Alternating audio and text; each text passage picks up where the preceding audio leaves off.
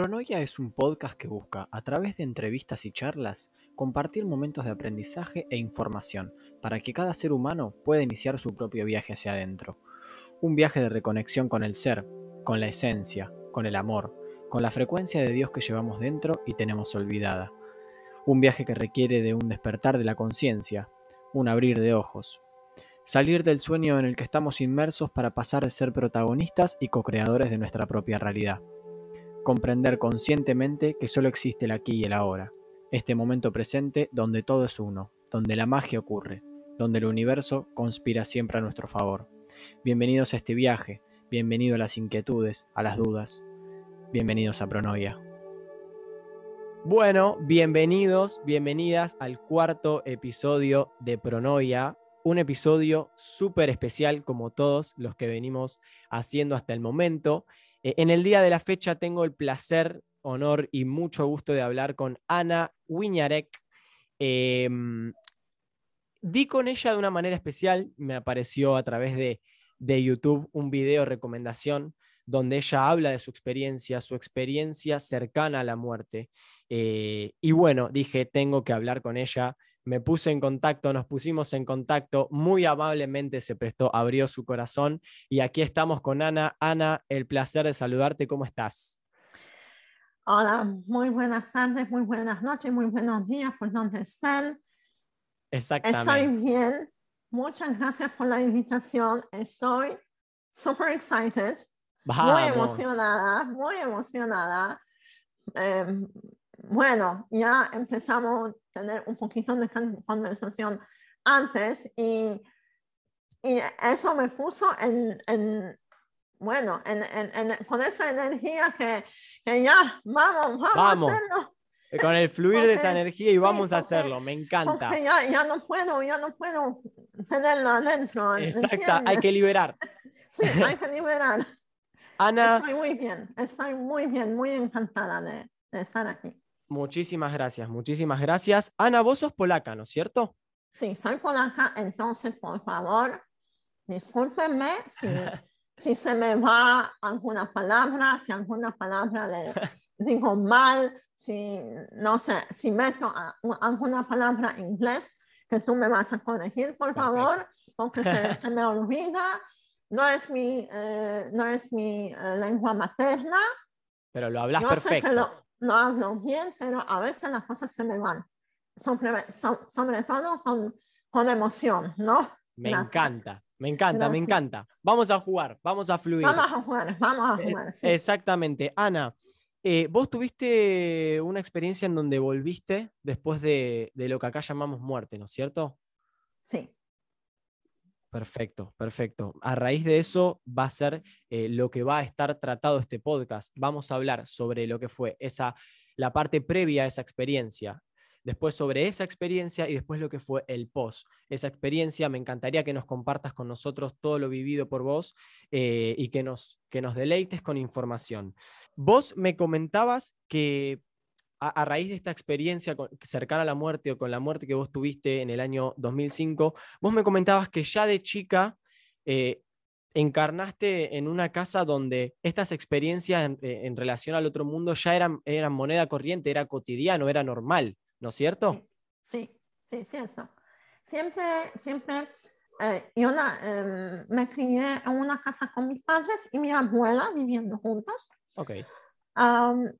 Pero mi, mi abuela fue la, la, que me criaba porque mi mamá uh, volvió a la universidad, estaba trabajando, los padres no tenían mucho tiempo, entonces eh, me, me, crié con mi abuela. Um, y ella siempre, siempre decía, oh, presiento, presiento que, oh, pasó eso y presiento que va a pasar lo otro. O se despertaba y me decía, oh, tuve un sueño sobre eso, eso y lo otro, algo mal va a pasar. Y en realidad sí pasaba.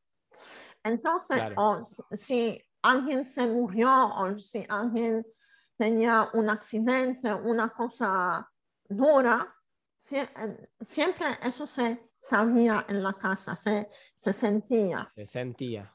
Se sentía y yo eh, desde niña bueno, eso desapareció en algún momento, pero cuando yo era muy, muy chiquita, yo tenía mucho déjà vu y como yo entraba a la situación y yo sabía qué va a pasar. Por eso esas cosas metafísicas eran para mí normal. Y cuando las otras cosas que pasaron después, no, no me, no me, no, no me, no me asusté. claro. y, ¿Sabes? Fue, fue algo normal. Eso te iba a preguntar, eh, porque siempre cu- cuando googleamos o vemos en YouTube videos, se habla de la experiencia que vos tuviste en relación a la muerte, pero vos me estás comentando que tuviste experiencias previas a esta de chica. ¿Qué, ¿Cuáles otras tuviste?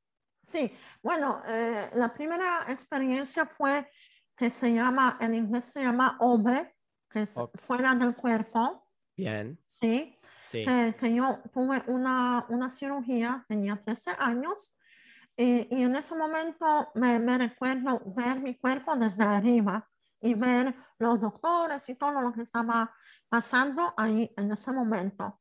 Wow. Eh, sí, no fue una cirugía muy, ah, muy, am, digamos, mm, Compleja, difícil. compleja, ni difícil ni nada, fue corto, pero cuando yo me acordé sobre eso, eh, porque fue una cosa sencilla, regresé a ver los papeles del, del hospital, si eso fue eh, anestesia eh, Total. general Sí. o, eh, o, eh, simplemente local. Y cuando veo, fue anestesia total. Y digo, coño, es que extraño que para, una para un procedimiento tan sencillo me pusieron una anestesia, pero parece que eso me, me- me abrió alguna puerta pa- para tener esa experiencia, ¿no? Eh, y, pero nada, no, me, me acuerdo que, que me desperté todo normal, no, no se lo dije a nadie porque, bueno, me pasó, me pasó, ya. Normal, Era normal, normal. normal, Para el estilo de vida que, que- que tenías en tu casa, eso era normal. sí. Wow. Eh, y, y la otra fue cuando tenía entre 14 y 15 años, eh, que eh, ah, en ese momento de mi vida de, de- de rebeldía, Claro. quería hacerme eh, más piercing en, en Sí. mis orejas, eh, pero lo, lo hacía a, a escondidos.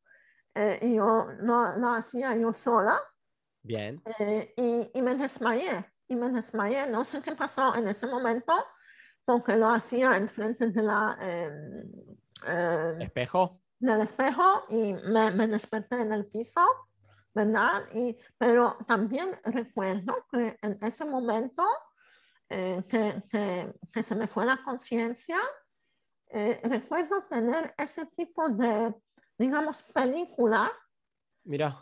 cuando, cuando, cuando tú ves todo lo que hiciste en tu vida. Pero, Hasta los 14 años. sí, Wow. pero bueno, dije, me pasó, me pasó, ya. Tampoco, tampoco eh, se lo voy a decir a mi mamá porque me va, me va- a preguntar por los detalles y no le puedo decir que tengo eso en mi oreja, ¿verdad? Entonces me quedé callada. claro, no importa ver la película, No lo que no importa, importa. no, no. No, y aparte era normal en tu vida, seguía siendo Sí. normal. Sí, Y, y- y vos a raíz de todas estas experiencias, em, querías tener un, eh, un prototipo de vida, por así decirlo, eh, eh, viviendo estas experiencias, o querías tener un prototipo de vida, lo, lo que acá mundanamente llamamos normal, trabajando, estudiando, na- y nada más que eso? no, eh, definitivamente eh, quería tener una, vida normal, no por eso, porque en aquel momento no conectaba uno con lo otro. No eras consciente. No, por completo. Eh, pero yo tenía una vida eh, bien, no quiero eh, decir dura y difícil comparando con la otra gente, pero desde cuando yo eh, tenía tres años, yo sufría eh, de asma. Yo Ok. sufría muchísimo.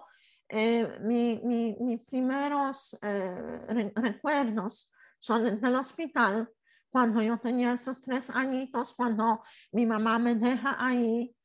ah, y desde tres eh, hasta 18, yo pasé la vida en los hospitales, en los sanatorios. No sé si existe, existe esa palabra. Sí, sí, sanatorio, sí, sí, existe, existe, sí. eh, por- por, por- ese eh, estado eh, que, que yo tenía muchos problemas con respiración y todo eso, eh, mi, mi padre, como no sabían cómo manejar eh, esa enfermedad, me mandaban eh, a, a los sanatorios por dos meses. Fue una, em, una como digamos, casa grande para los niños con Bien. escuela que, que se pasaban dos meses en las montañas o eh, frente del mar o, o no, no sé, un lugar, digamos, limpio que sería bueno para tu salud, ¿verdad? Sí, Pero, pero mentalmente para mí eso fue una cosa bien dura, la separación con, mi, con, mi, eh, con mis padres, con mi abuela, con mi casa, con mi perro. Todo eso para mí fue súper traumático. claro. Cada vez que yo, que yo iba a- al hospital a ese lugar, yo sufría mucho, yo lloraba mucho. Fue una cosa, eh, no sé, de, de- de Difícil. mundo, difícil, muy difícil. Así que no, no tengo esa experiencia de, como mucha gente lo, lo tiene, de, de abuso físico, por ejemplo, pero aquí quiero, quiero decir, porque ahora cuando eh, dediqué una parte de, de mi vida a, a trauma, Sí, a cómo, cómo curar trauma, trauma es, no, sé, no, no es lo, lo que te pasa a ti, pero lo que está pasando dentro de ti, el, cómo tú procesas bien. eh, los... eh, em, lo- Acontecimientos. Sí, lo, lo que te está pasando a ti, Exacto. ¿verdad? Sí, Eso sí. es la, la raíz del trauma. Lo, lo que uno no, puede, no sabe cómo procesar las emociones difíciles, esa es la verdadera raíz, raíz de trauma. Es verdad, eso es cierto. Y, y- me sale preguntarte, porque vos me dijiste hasta los 18, si no me equivoco, a los 19 años, a vos te, te decretan una enfermedad, ¿no es cierto? Al- a la edad de los 19 era. No, eh, era ve- 23. Ah, 23, 23. 24. Sí, en- entonces, en ese momento, ese momento entre 18, Sí. cuando ya pude decidir sobre mí, Bien, eh, quería tener una vida normal, entonces me puse a estudiar, me puse a trabajar para salir de mi casa, para, porque siempre eso de, de mandarme para todos esos lugares lo decidía mi mamá. bien, Eh, y la relación con mi mamá fue bien difícil casi toda mi vida, por, por ese rencor que yo ten- tenía hasta ella. ¿Por qué me haces eso? que claro, para un niño el lugar más seguro es tu casa, es tu casa, ¿sí? tal cual. Yo, yo siempre sufría mucho teniendo que ir ahí. Y entonces yo para eh, como sacar la, eh, el poder de decidir sobre mí de las manos de mi mamá, me Bien. puse a estudiar y me puse a trabajar para hacer mi propio dinero para poder salir de la casa. Eh, que, que, que ya, ya, ya, ya estaba. Ya hasta estabas a- aquí, Hasta hasta acá. aquí. Exactamente, exactamente. Y entonces me puse a trabajar, eh, hice un curso de, de guía de turismo, porque Mira. siempre me, me, me gustaba viajar. También creo que eso que mi mamá me mandaba a todos esos lugares me abrió para conocer gente nueva, conocer lugares nuevos, no tener miedo a ir a ningún lado. Por eso, cuando empecé a, a- a hacer ese curso, que fue un año, y después pues, cuando empecé a trabajar como guía de turismo, no fue ningún problema para mí a ir a España, a Francia, a Italia, donde no, nunca, nunca he ido un lugar nuevo con 50 gente en el autobús. Claro. Porque se iba, se iba en el autobús en En el aquellos autobús. tiempos. No, no había GPS. Yo iba con, con, con el mapa en la Sí. mano para llegar al, A los al- lugares. a, a los lugares. Y bueno, fue una excitación, un Obvio. poquito de, de miedo, pero no ese miedo que te paraliza, ¿verdad? Y yo sabía que eso va a ser el trabajo de mi vida, lo amaba, me encantaba y me, me puse a hacer eso. Y, y en ese momento, cuando ya estuve planificando mi futuro con eso, porque ya estuve, no sé, tres, cuatro años dentro de De- esa carrera, Sí. ya sabía que esa carrera que estoy estudiando, el marketing y ah, management Sí. en la universidad, que, que no me va a servir posiblemente, pero dije, bueno, lo voy a terminar, pero lo que quiero hacer es eso. Y entonces puse toda mi fuerza para, para ya planificar, para, para empezar hasta eh, vivir afuera y eh, ser residente y recibir los turistas de Polonia. Eh, cuando empecé a hacer esos planos grandes, fue cuando llegó la enfermedad. Empezaste a proyectar Sí. un estilo de vida, eh, entre muchas comillas, normal, Normal y, trabajando, Ma- estudiando. más Ya- sí. grande de lo que yo tenía. Exacto. Ahí es cuando llega la enfermedad. Ahí es cuando llega la enfermedad, fue el noviembre. Mira, que noviembre es siempre para mí un, un mes, am, un mes bien difícil, porque es el, el mes de mi concepción. Después me diagnosticaron con esa enfermedad y después, unos años después, pero ya es eso metafísico, me, a mí conectando eso en forma metafísica, que murió mi abuela. Siempre en, en el mes de noviembre pasa, pasa algo como para recordarme ah, de esas emociones difíciles Y trabajar. para, para procesarlo, para Es- poder, para recordarlo y procesarlo. Exactamente. Y cuando hablamos de esa enfermedad, ¿qué enfermedad era? La enfermedad se llama miastenia o Mi- miastenia gravis. Ajá. ¿Miastenia Ah. o miastenia gravis? ¿Qué, qué es? ¿sí? Es una enfermedad neuromuscular. Neuromuscular porque el problema es entre el nervio y el músculo. La señal, el nervio sale, eh, manda la señal y el, el músculo que tiene unos eh, receptores. Receptores, sí. Y, pero no todos algunos de los receptores están bloqueados por, eh, ah, por una, ¿cómo se dice? Mm, por unos anticuerpos. Bien. Y por eso la señal, por ejemplo, si tú tienes cinco receptores en un músculo Sí. y la fuerza de, de la señal solo te llega a los tres o a los dos, el músculo no puede trabajar con tanta fuerza, Exacto. solo con, con esa fuerza. Ajá. Y se empieza Y- co- como a atrofiar.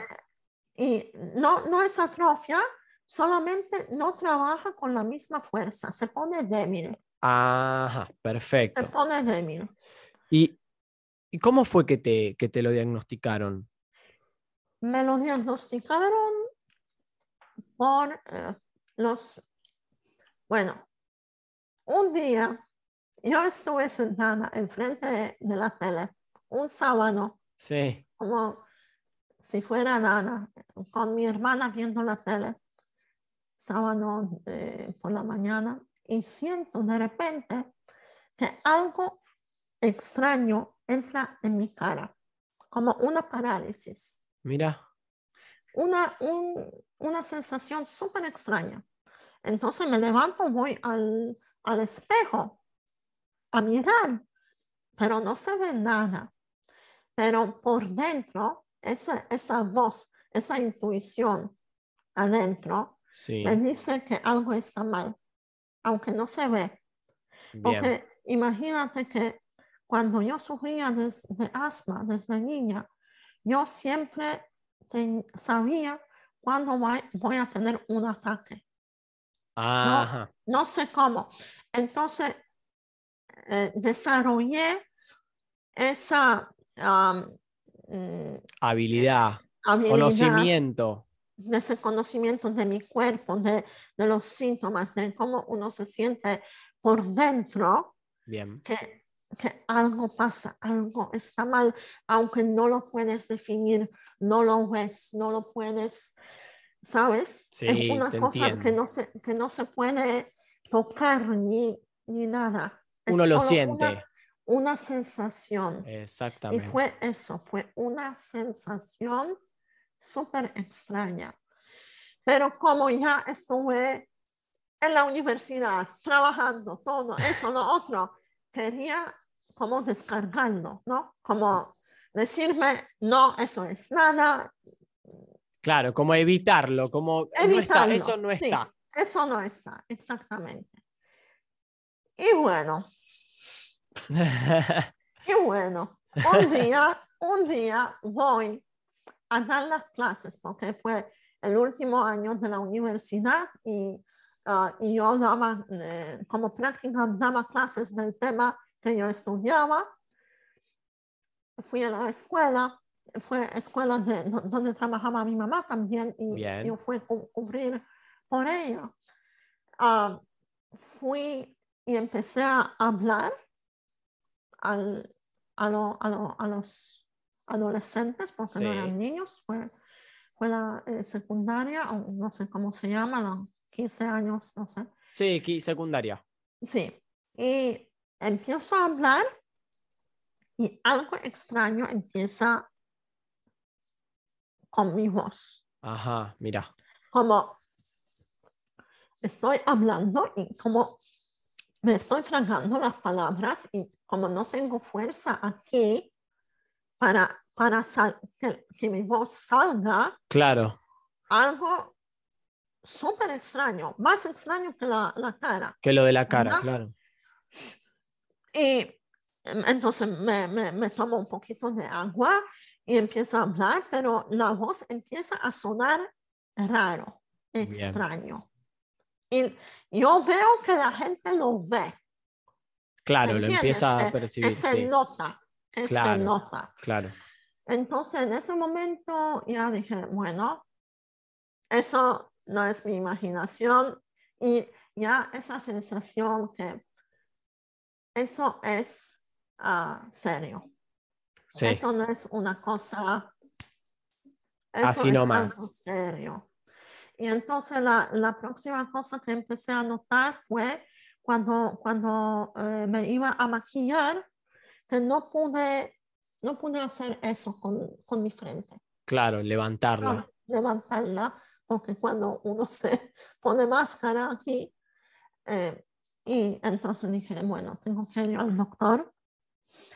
Fui al doctor eh, y, y la mujer en realidad solo escuchó lo que yo, yo digo, hizo, porque fue, ah, la- el, el primer doctor me dijo, no, tienes que ir al neurólogo. Fui al neurólogo, ella me dijo con eso, con el, ¿cómo se llama?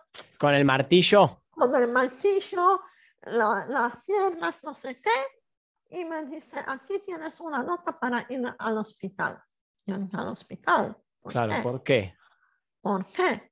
No, aquí es la, la sospecha ah, y no, no puedo hacer más nada. Entonces yo volví a mi casa, se lo enseñé a mi mamá.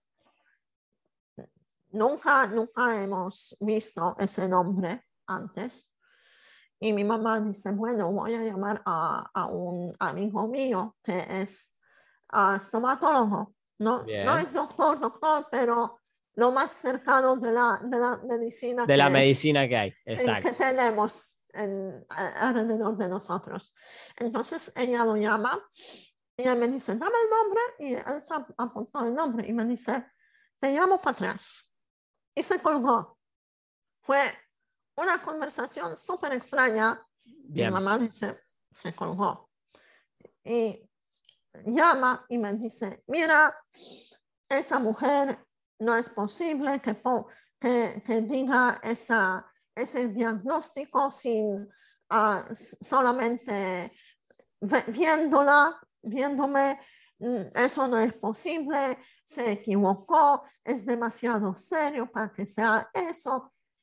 Mira, aquí es un amigo mío que es un profesor de neurología en ese hospital, coge su número, llama y él te va a atender. Perfecto. Bueno, llamamos, nos fuimos, me hicieron unos diagnósticos, eso, eso, lo otro, todo salió bien. Entonces me fui para la casa, pero los síntomas como eh, seguían. Seguían, todo- claro. Seguían, pero sobre todo por la noche, cuando yo estaba cansada. Cuando yo estaba cansada por la mañana, todo estaba bien. Bien. Entonces me ingres- ingresaron otra vez al hospital, me in- ingresaron pasar varias noches ahí para verme, Para estudiar el estoy? tema. para estudiar, para verme cómo estoy por la noche. Bien. Hicieron todos los exámenes por, por, por la noche ah, y eh, definitivamente después de hacer todo eso me decían, me, me dijeron que sí, es esa enfermedad, pero es muy, am, muy suave, por eso lo- los síntomas solo se ven por la noche y no por la mañana, porque digamos, eso es enfermedad de cansancio. Ok. Cuando uno descansa, puede es- estar normal y cuando se cansa, eso aparece. Por ejemplo, uno, uno, uno corre 50 metros y se puede caer. Bien. En- Es ese tipo de enfermedad. Cuando los músculos se cansan, los síntomas empiezan a, Empiezan a, aparecer. a aparecer. ¿Y, y Sí. los, y, y los médicos qué, qué te dijeron? ¿Que no había solución? Eh, Bueno, que- me dijeron no. que, va, me imagino que el panorama eh, no debe haber no sido, muy... no sí. debe haber sido bueno. Sí. El panorama, el panorama que me pintaron fue, ah, esto solo va a ser peor. Posiblemente vas a terminar en una silla de ruedas, porque es una enfermedad parecida a esclerosis múltiple. Son como hermanas. Sí. Am, eh, no esperes, no esperes nada bueno, tienes que dejar tu trabajo, no, no vas a poder trabajar, no vas a poder- entonces ya, Y con el tiempo se va a poner peor. y con el tiempo se va a poner peor. ¿Y cómo te lo tomaste? To- todo íbamos, porque fui con mi mamá eh, yendo a mi casa, porque íbamos con, con el transporte público. No, no, no, no teníamos en el, el- el carro en ese momento. Y yo recuerdo ese, esa oscuridad, porque íbamos por la noche, Sí. íbamos por, por la noche cuando me, me dejaron ir, ah, fue de noche. Esa, esa, esa oscuridad de, de noviembre eh, en, en- Europa, cuando eh, yo llorando todo el tiempo, todo, todo el camino a mi casa, llorando. Te habían llorando, dicho que- que no había solución y que esto que no iba de mal en peor. solución. Bueno, me, me, me dijeron que unas pastillas, que eso, lo otro, pero, pero es como, vaya, como, como decirte que tu vida se acabó. Yo Claro. teniendo todos esos planes para, para vivir en España y, y ahora me dicen que tienes que dejar tu trabajo. Y no, el, el mundo se me acabó, de verdad. El mundo se me acabó en ese momento. Y, y- Yo, sí, yo caí en depresión. Yo no quería terminar ah, la universidad. Fue, fue el último semestre de la, de la universidad cuando yo solo te- lo que tenía que hacer fue entregar la tesis y, y lo dejé de escribir y, y no lo entregué a tiempo, lo, lo entregué un año después claro. porque ca- porque caí en una depresión que, Grande. porque para, para qué estudiar, para qué hacer el título si, si no, no voy a poder trabajar, ¿para qué? No Claro. Ahora, y, y con esa idea en la cabeza de que todo iba de mal en peor y, y, y ya vos te habían dicho que ibas a terminar en silla de ruedas, con el paso del tiempo, evidentemente, eh, tu cabeza acepta esa idea y empezás a empeorar. Sí, sí. Por eso ahora, cuando, cuando yo eh, hablo con la gente que tienen un diagnóstico de eso o de otro, siempre digo, y no, no es idea mía, lo repito, eh, son las palabras de eh, un, un doctor eh, que se llama John Dispenza, Sí, yo Eh, dispensa, sí. que, o no, o fue Bruce Lipton, uno de los dos, no me acuerdo. Diagnóstico no es pronóstico, Bien. porque la forma que los doctores ven las cosas no es la única forma, no es el único camino por donde uno puede ir. Y no es, vaya, digamos, para mí, el diagnóstico es como eh, un programa subliminal Sí, para lo que va a pasar. Claro. Y- Una programación. Una programación y puede hacer más daño que la enfermedad Misma. misma. Claro, qué increíble. Y para ponernos en contexto, a vos esta enfermedad te, te- te la anuncian a tus 23 años. ¿Qué año era? Era el 2000, El año 2000, finales, finales del 2000, sí, finales del 2000. sí, Tu, tu experiencia con la muerte fue en el año 2005. 2005. Vos sí. del 2000 al 2005, por este diagnóstico que me comentás, empezás a empeorar, empezás a empeorar, empezás a caer, sí. empezás a caer. Y quiero llegar a ese acontecimiento de noviembre o ese acontecimiento de Pascua eh, Ah, del sí, Pascua, 2005, sí. eh, en donde vos tenés esta experiencia con la muerte. Que me cuentes un poco qué pasó esa Pascua del año 2005. Bueno, también quiero decir qué, qué pasó antes, porque en noviembre de 2004 murió mi abuela perfecto. eh, y como fue la persona más cercana a mí, ya perdí como otro mm, Motivo, motivo de mi vida.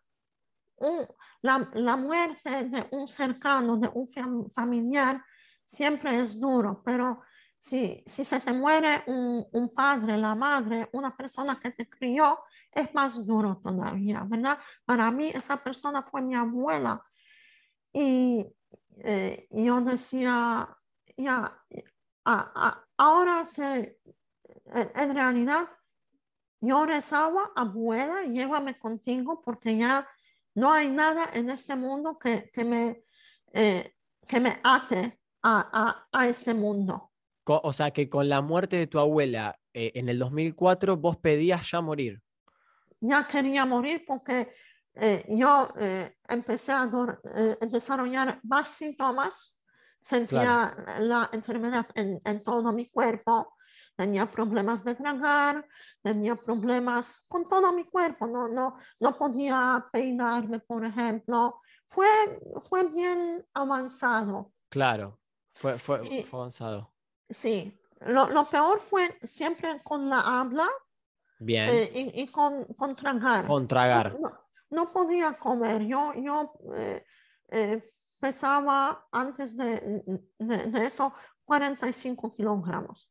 En- eh, Sí, sí, kilogramos. Kilogramos, sí, sí, sí, sí. sí. Entonces, en, en- los 55, 60, caí a A, los, 45. a 45. eh, y por, por no poder comer, solo comía la, la, la comi- comida de, lo- de los bebés, Claro, eh, como, como puré, como pasta, como, como líquido, puré, sí, porque nada, ninguna comida sólida. no Sí. podía tragar, no, no tenía fuerza de tragar. O Y- sea que eh, empeoraste en cuatro años, te, te viste Sí. en una situación donde empeoraste eh, Sí. muy fuerte. sí, muy Más, fuerte. más la muerte de tu abuela, vos ya pedís morir, porque ya el cuerpo empezaba a dejar de funcionar, había un montón de movimientos que no podías hacer. ¿Y, y- y cómo llega ese momento? Y, y también quiero decir cómo, eh, cómo nuestra mente influye al cuerpo. Porque Claro. cuando uno empieza con una depresión así, con un pensamiento así que ya no quiero vivir, el cuerpo lo recibe. El cuerpo recibe toda esa información y empieza a trabajar co- correcto a- a ese pensamiento. Exactamente, exactamente. Entonces, en esos cuatro meses, entre noviembre de 2004 y marzo de 2005, eso ya estaba, yo estuve súper mal, súper mal, caí hasta, no sé, 39, creo, kilogramos, Uf, porque ya no, cogí una infección que, que- que no la podía curar. Y con todo eso, am, eh, un día, fue el día de, de Pascua de 2005, eh, estuve sentada en, en un, eh, en una silla, no silla de ruedas, silla de, de mi casa, ajá. eh, vivía con mi papá y con mi abuela, mi abuelo en este, en este momento. Ah, y yo sabía que no puedo, no, no me puedo acostar porque si me acuesto, ya no me voy a despertar. Esa, esa, ese, Qué fuerte. ese pensamiento, no sé, esa información que yo tenía por dentro, no sé cómo, pero yo sabía que si yo me acuesto, yo me muero. Hasta- Entonces, A ese nivel llegaste de, de- de- sí, de saber que si te acostabas y cerrabas los ojos, Sí, te ibas a morir. sí, porque, porque tenía problemas con la respiración, ¿verdad? Que, Sí. que yo sabía que los músculos, como Le por, costaba. por- por gravedad, se, se Sí. van, se van a caer, no sé cómo explicarlo. Uf, pero sabía que... Y entonces desperté a mi papá y mi papá llamó a, a ambulancia y, y fue tremendo miedo porque yo sabía que no hay nada que ellos puedan hacer ayudarme. Porque Claro. no hay una pastilla, no hay una inyección, no hay nada que ellos me puedan dar para aliviar ese estado, para, para, para ayudarme. claro, eso, eso te iba a preguntar. Vos eh, le, le avisás a, a- a tu padre, llaman a la ambulancia y, y a su vez sabías todo esto, que no había nada, ninguna solución posible. Preguntarte eso, ¿cómo eran esas sensaciones que pasaban por tu cuerpo? ¿Qué era lo que pensabas minuto a minuto? Porque debe, debe ser una agonía el hecho de saber era y de que no haya agonía, soluciones. Sí, era una agonía porque fue un estado cuando, ah, bueno, cuando salíamos, cuando salíamos de la casa, me llevaron así, ¿sí? Arrastrándote, como llevándote. Que todavía mm, podía un poquito, digamos, mo- mover los pies. Un, un poquito. Apenas, poquito. Apenas, pero me llevaron así, porque fue el primer piso, n- no, no Ah. planta baja, Primer el primer piso. piso. Claro. Eh, entonces, eh, y me llevaron al hospital, no fue tan lejos de mi casa, como 8 o 10 minutos de mi casa, eh, pero acuérdense que fue eh, el, el día libre, entonces solo uno, un hospital eh, designado Sí, tenía como, pa- lleven todo el mundo, no, no importa qué pasa, lleven todo el mundo para allá. claro, ¿verdad? como era, Un- era libre feriado, funcionaba Libre federal, limitado. fun- sí, funcionaba solo un hospital eh, para tener como, digamos, a- atender a todo el mundo. A todo el mundo. Porque hay, hay mucho. es- yo, yo vivía en, en ese eh, tiempo en una ciudad que se llama Łódź. es una ciudad de 800 mil gente, entonces son muchos hospitales ahí, ¿verdad? Y no Claro. fue, no fue él donde me diagnosticaron, no fue el, el especializado, me llevaron a aquel donde me tenían que llevar por procedi- procedimiento. Y entonces me llevaron ahí eh, y los ¿Qué- ¿Cómo te sentías durante el, durante el camino? ahora, ahora te digo, pero solo, solo me miraron y me dijeron que, que no, no me pueden ingresar No. porque no me pueden ingresar porque no, no tienen aparatos tan especializados para salvarme, salvar mi vida. Bueno, Vas- sí, lo- sí lo tienen, pero ellos sabían por dónde va eso. Ok, ya sabían que eh, básicamente... eso, que, que yo ya no estoy para ay- ayudarme con cualquier cosita. Ellos Es- sabían que eso está súper mal. Y ¿Verdad? no, no lo quiero decir, pero por lo que me comentás, es una actitud más de te dejaron, te soltaron la mano, te, te, te- como que vieron que el- la situación era complicada y Sí. te dejaron morir. Eh, Bueno, no, no me dejaron morir. Eh, solo quiero decir que no me, no me querían ingresar Claro, porque no querían, porque no eran especializados en neurología ajá, bien. y no querían tomar responsabilidad Ah, porque Ah, vieron- perfecto, ya entendí. porque vieron la gravedad del caso. Claro, Entonces empezaron a llamar para hacer posible llevarme al otro hos- hospital especializado donde me diagnosticaron, donde ya tenían mi historia un poquito, bien. por lo menos el diagnóstico. Eh, y entonces desde ese hospital al otro eran como, no sé, digamos, 20 minutos Claro, la- no se en la- terminaba más. En, en- en la ambulancia. Y como fue un día libre, la, la noche, la una de la noche, una, no había tráfico, no había nada. Le digo que ese camino entre esos dos hospitales fue el camino más largo de mi vida. de- como, como tiempo no pasaba No pasaba más. No pasaba y yo estuve sentada porque no me, no, no me querían ah, poner en, en la, en la En camita. la, en la camilla, sí. eh, me, me pusieron en, en la, en la silla. El, el cinturón, el, el dolor del cinturón, el, el dolor de mi cuerpo, la, la palabra que tú usaste, la agonía, que yo, yo iba como un muñeco en, ese, en esa ambulancia porque iban rápido, ¿no? Claro, claro. Porque, porque ellos sabían que eso es, Era grave. era grave y yo iba como un muñeco, no, no teniendo ningún control sobre mi cuerpo. Y, y, y la Y- cabeza, ¿no? Preguntarte por la mente, ¿cómo? Porque el cuerpo ya estaba fuera de control. ¿Cómo, cómo manejabas la cabeza? ¿Cómo manejabas tus pensamientos? ¿O, o- o qué se te venía a la cabeza en ese momento? No, en ese momento solo, solo quería que se acabe el, el movimiento, solo quería que se acabe el, el movimiento del carro, porque fue doloroso. Por, por- por alguna razón fue doloroso pa- para mi cuerpo. Claro.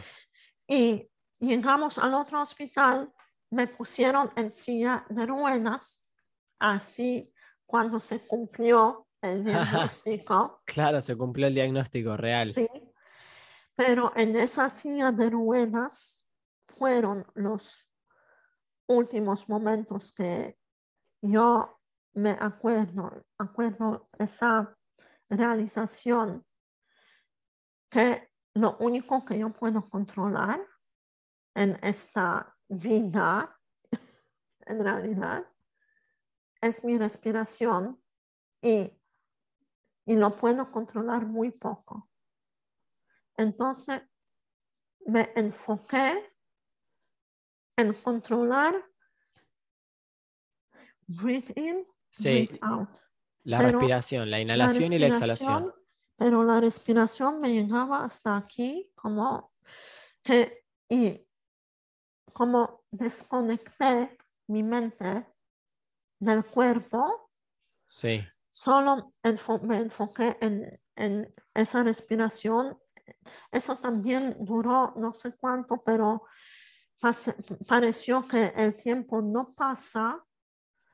Y entonces me desconecté de mi cuerpo y en ese momento eh, sentí que, mm, que los músculos que trabajan invol- involuntariamente Sí. los músculos de, mm, de, de hacer pipí y, y to- de todo eso, Sí.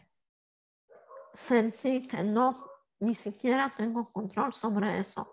Cuando desconecté mi mente, como, como perdí, porque eso es automático, eso no es consciente. No es Eso consciente.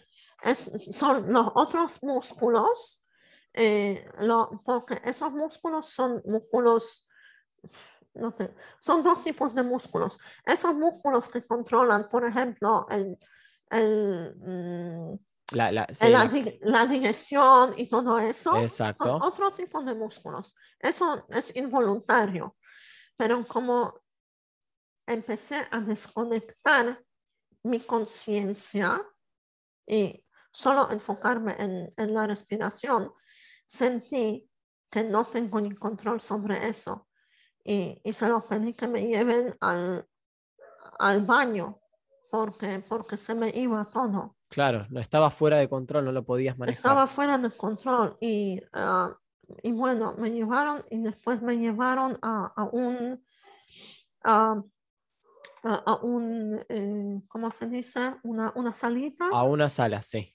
A una salita, pero no fue una sala con otro paciente, una salita para, eh, para hacerme una, am, no inyección, como, como te ponen em, en la vena, en la vena central, Sí. eso se llama catheter. en- Sí, sí, sí, sí, un, eh, sí, es un, sí, un catéter creo que sería. Sí, No, no, no, no sé bien. el para, co- para, para hacerte una tran- transfusión de la sangre. Bien, ¿verdad? perfecto. Sí, sí, te iban a hacer Porque- transfusión. Sí, porque eso fue lo único que, que podía, mira que la, que la frase darle sangre nueva a algo no, no sale de la nada. Porque, Claro. Porque da- darle sal- sangre nueva al cuerpo, que el cuerpo levante un poquito. Revitalizaba un poco el- las sí, funciones del cuerpo.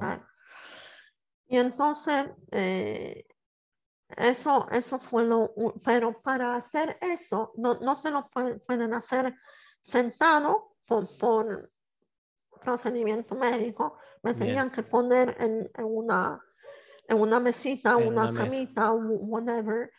Ah, y lo último que, que me acuerdo fue eh, la luz y la, eh, el frío de la cama del metal, porque fue una cama como de cirugía, ¿no? De ese tipo. Sí, sí, sí, que es de metal, que es fría. Sí. Preguntarte, eh, eh, ¿llegaste a hacer en esa, en esa agonía que no se pasaba más, ¿llegaste a hacer alguna reflexión de decir que la vida se termina así, en este lugar? ¿Llegaste a hacer alguna reflexión o directamente ya pasaste a, a- a- a una experiencia en donde viste la luz y chao? No, no, no, tenía, tenía ese pensamiento justamente cuando, cuando lo, lo único que, que pude hacer fue respirar y enfocarme en respiración. Fue qué, qué experiencia más difícil ser consciente cómo se te separa el alma del cuerpo, porque yo sabía que ya me voy. Ah, Como vos sabías sab- eso, Sí, como presentía eso, claro. como, no sé, como Y pensaba que, que no me va- que no me van a poder ah, ayudar, que no van a poder ayudar a mi cuerpo para que yo me quede en este cuerpo. claro, Pero yo trataba con toda mi fuerza eh, agre- agregarme a, a- a esa respiración. claro. a- Eh, eh, en, ese, en esa, a, esa inspiración. Porque Sí, no- te hacías presente en esa respiración para Sí. tratar de ser consciente por lo menos Sí. de, de, ese, de esa inhalación y de esa exhalación cortita que estabas sintiendo. Y claro, te acuestan en la camilla del hospital, sentís el frío, ves la luz de arriba y ahí se y corta. me voy. Te vas. sí. Preguntarte cómo fue esa experiencia, porque hasta ahí era todo un sufrimiento, una agonía Sí. constante. sí. A partir de ese momento, ¿cómo fue esa experiencia, esa a partir sensación? de, de- de ese momento, eh, de repente me, me, digamos, despierto, pero no, no, no despierto, me veo que estoy en algún lugar, ah, porque lo último que sentí fue frío Claro, eh, y de repente siento que es tibio, tibio, no, no digo caliente, pero Mm, ah, sí, equilibrado, normal, tibio. equilibrado, normal, tibio, ¿no? Eh, es placer, es placer, no, no, no nada eh, que, que- y, y- y veo tremenda luz enfrente. No fue una luz en un túnel, no, fue una luz tremenda que no, no tiene principio ni fin. Claro, Una luz ilimitada. ilimitada, brillante, magnífica. ¿Y, y qué sentías vos al ver esa luz? Sentía tremenda eh, alegría. Alegría, paz. tremenda alegría, paz. Sentía que finalmente voy a mi casa. Claro, Finalmente, finalmente voy a un lugar que me voy a unir, porque esa, esa fue la sensación, que quería hacer esto, querías con unirte con luz. esa luz. que quería unirme con esta luz y sabía que es mi casa. Sabías que estabas pertenece- regresando a casa. Sí. Y, Y- como y- a, a sí. un paso, digamos, un paso, pero no, Claro, no un era. paso. Sí, sí, sí. Como que Pero estabas en un antes- intermedio, digamos. Sí, pero no un intermedio muy lejos de, de eso. Claro. No en purgatorio ni nada de eso. No, no, no, no. Simplemente, claro. E- e- Es como para tratar de explicar eh, con palabras algo que no se puede explicar con palabras. Como Sí, que no te no. habías unido del todo con esa luz. Simplemente No, no, eso, ese- eso es muy difícil de explicar en, en realidad. Y entonces siento presencia de algo o de alguien, de alguna energía. Preguntarte, vos, eh, el, el último recuerdo dentro del cuerpo era limitado con el frío, que no podías controlar la gran parte de tu cuerpo. Cuando vos ya estabas teniendo esta experiencia, que sentías paz, que sentías gozo, alegría, haber vuelto a casa, Libertad. sentías libertad. ¿Vos sentías esa sensación de que estabas eh, recuperando el control de, de- de todo tu ser? ¿Se Mm. entiende a lo que voy? Bueno, yo, eh, ¿cómo, cómo explicarte? Yo sabía que esa soy yo, Ajá, bien. que Bien. esa soy yo. No había dolores, no había nada. No, no había dolor, no había nada. eh, tremenda alegría, tremenda libertad, Y, y tremenda me- libertad. Y no, no tenía, mm, digamos, conocimiento de, de que dejé el cuerpo hasta el momento que me recordaron. ok, que me Ujú. vos en ese momento no tenías noción de que habías, dejado, de que habías dejado el cuerpo. Sí, como se me olvidó eso en ese momento. Qué, qué, qué interesante lo que, lo que nos estás contando. La verdad que estoy súper compenetrado. Me habías dicho, tuviste contacto con alguien, ¿no? en ese Fue- momento. Sí, y fu- fue, me parece que fue más que un ser. Uno, eh, eran varios, como tres. Me parece Tres que seres. Tres seres, pero no se veía ningún, ninguna sombra, no se veía como se veía la luz. Solo ellos se, se yo presentía su presencia. Claro. No sé, claro. no se veía nada físico, ni siquiera sombra. Pero Era todo luz. bueno, ellos eran energía. Yo eran- sabía, yo sabía que esta energía está ahí, Claro. como, ve- como veía la en- energía. Claro, ¿sabes? entiendo Pero perfecto. no fue, no fue, bueno, si puedo eh, hacer una com- comparación, esa luz era blanca y brillante, era otro tipo de blanco. Claro, claro, era blanco sobre blanco que distinguía vos esa presencia de los seres. Sí. ¿Y te Muy dijeron difícil. algo? Y me dijeron, sí, me dijeron justamente eso. Nosotros sabemos que tú ya te querías ir. Nosotros sabemos que eh, rezabas por eso, pero no es tu tiempo. No es tu tiempo, te Sí. dijeron. No, no es tu tiempo. Todavía tienes algo que hacer ahí. Y en ese momento, cuando se me acordó de dónde vengo. En ese momento te acordaste de dónde venías. Sí. Eh, y entonces, en ese momento no me dicen más nada, pero recuerdo tener esa, ese pensamiento como, como eso pasó, porque todo eso pasó por telepatía. Claro, ¿verdad? te, te lo comentaban a Sí, través de telepatía. sin, sin palabras, sin nada. Y yo sé que esa decisión, ah, y me, me dijeron que la decisión es tuya. Bien, Eso lo, lo que es distinto eh, de, de mucha gente que, que tiene SM, que mucha gente dice que los mandaron, que ellos no tenían, eh, no podían decidir. Yo sí, por cierto, yo, yo sí sé por cierto que yo, a mí me dejaron decidir. Que bien. ese es el libre albedrío. Albedrío. albedrío. O sea que vos te dijeron, no es tu tiempo todavía y tenés el libre albedrío de decidir si unirte con esa si luz. quieres ir, porque sí puedes, Bien, pero vas a tener, volver en algún momento para hacer lo que tienes que hacer. claro, in- inevitablemente vas a tener que volver en otro cuerpo, en otra vida, a Sí. cumplir con eso.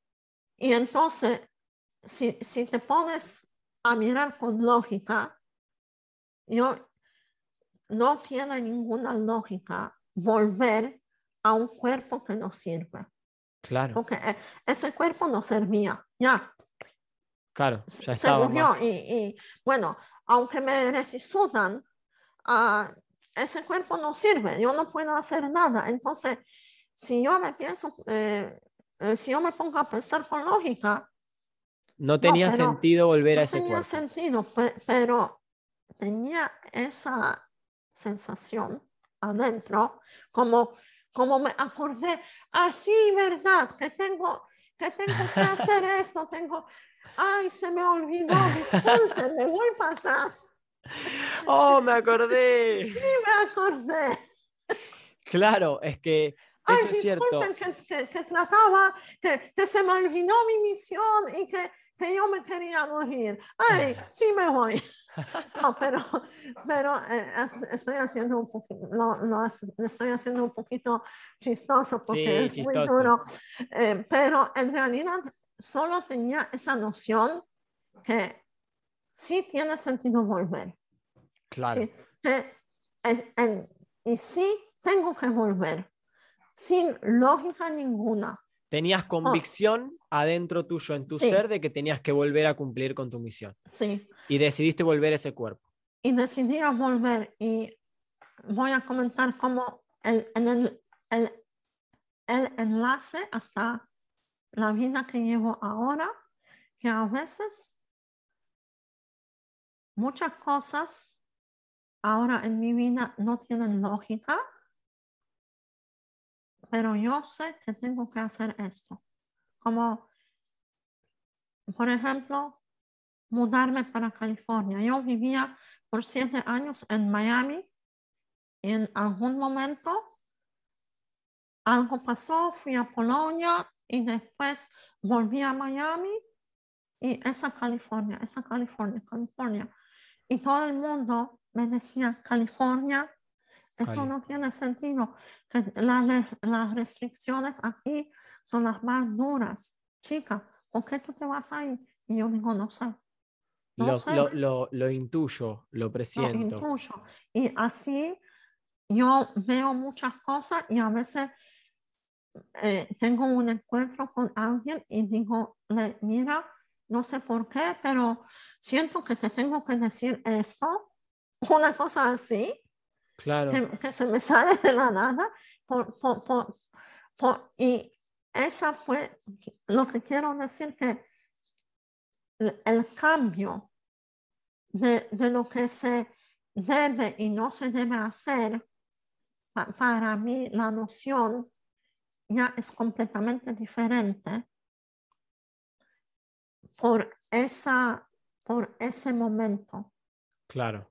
En ese momento ha cambiado todo. A raíz, todo. a raíz de esa experiencia que vos Sí. tuviste, eh, tuviste esta, esta apertura de conciencia en donde vos me estás comentando que empezaste a, a quizá dejar de lado a veces los motivos o las razones lógicas y empezaste a hacerle caso a eso, a ese sentir, a esa intuición, a esa percepción y empezaste a fluir eh, co- con, ese llamado interno que vos sentías eh, que iba acorde a, tu- a esa misión, ¿no es cierto? Que, que es la verdad tuya. Es tu verdad. que es tu verdad y aunque te digan que te digan, no, nadie te va a poder convencer que es otra cosa. Exacto. Es como, es lo mismo con el amor. Cuando tú amas a alguien, lo sientes y lo sabes por dentro y no hay fuerza en el mundo que te pueda convencer que no lo amas o no lo amas. Es lo Eh, mismo. Me encantó la, me encantó la, la comparación. Me llegó, realmente me llegó, porque hay veces que uno desde, desde la mente quiere intentar tapar y no puede. En, en- ese caso el sentir es mucho más fuerte y vos sabés que está ahí y, y- y estás totalmente convencido de eso, por más allá de cualquier cosa. Es, me, me encanta, realmente me encanta lo que está diciendo y me llegó y hay como un silencio en la sala en donde, wow, qué fuerte, ¿no? Eh, y, y agradecerte. Y te quería preguntar justamente por esto que vos me estás comentando, que empezaste a, a desarrollar o hacerle caso a- a estas partes tuyas que quizá antes no era tan así. En ese momento, de, en esa experiencia donde vos falleces clínica muerte, eh, clínicamente, perdón, falleces clínicamente, em, y vos estás teniendo esta experiencia metafísica, em, ¿descubriste ah, eh, eh, ciertas verdades que, que quizá antes de tener esa experiencia no sabías? Por ejemplo, ¿de dónde vengo? Por ejemplo, ah, me acordé, mi misión era esta.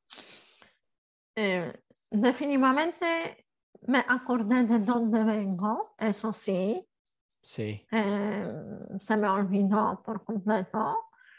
Eh, y no, co- como no me, no me dieron ninguna información exacta y no, no sabía nada de la misión, no sabía nada, no sabía cuál es la misión, ellos no me, no me dieron nada, Nada. una sola palabra, qué es.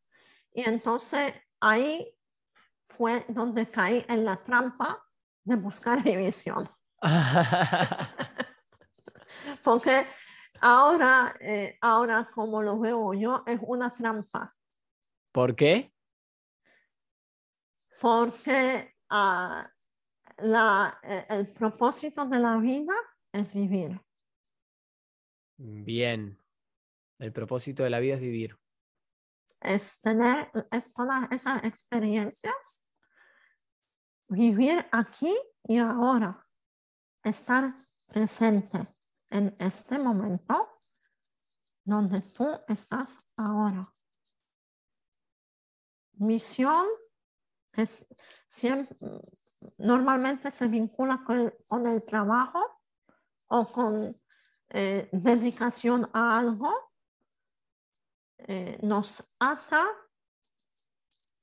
al futuro y Sí. a, a la frustración y pensamiento sobre el futuro, Expectativa. expectativa que no existe. eso no existe. Existe ese momento cuando tú respiras. Solo este momento existe. Nada más. Y ese es el verdadero propósito de vivir. Y ese estar presente en todo lo que tú haces. Sí, ¿verdad? Para tener todas las experiencias es bueno como tener, ¿qué, ¿qué es lo que yo quiero hacer? Pero en todo lo que estamos haciendo se nos olvida vivir.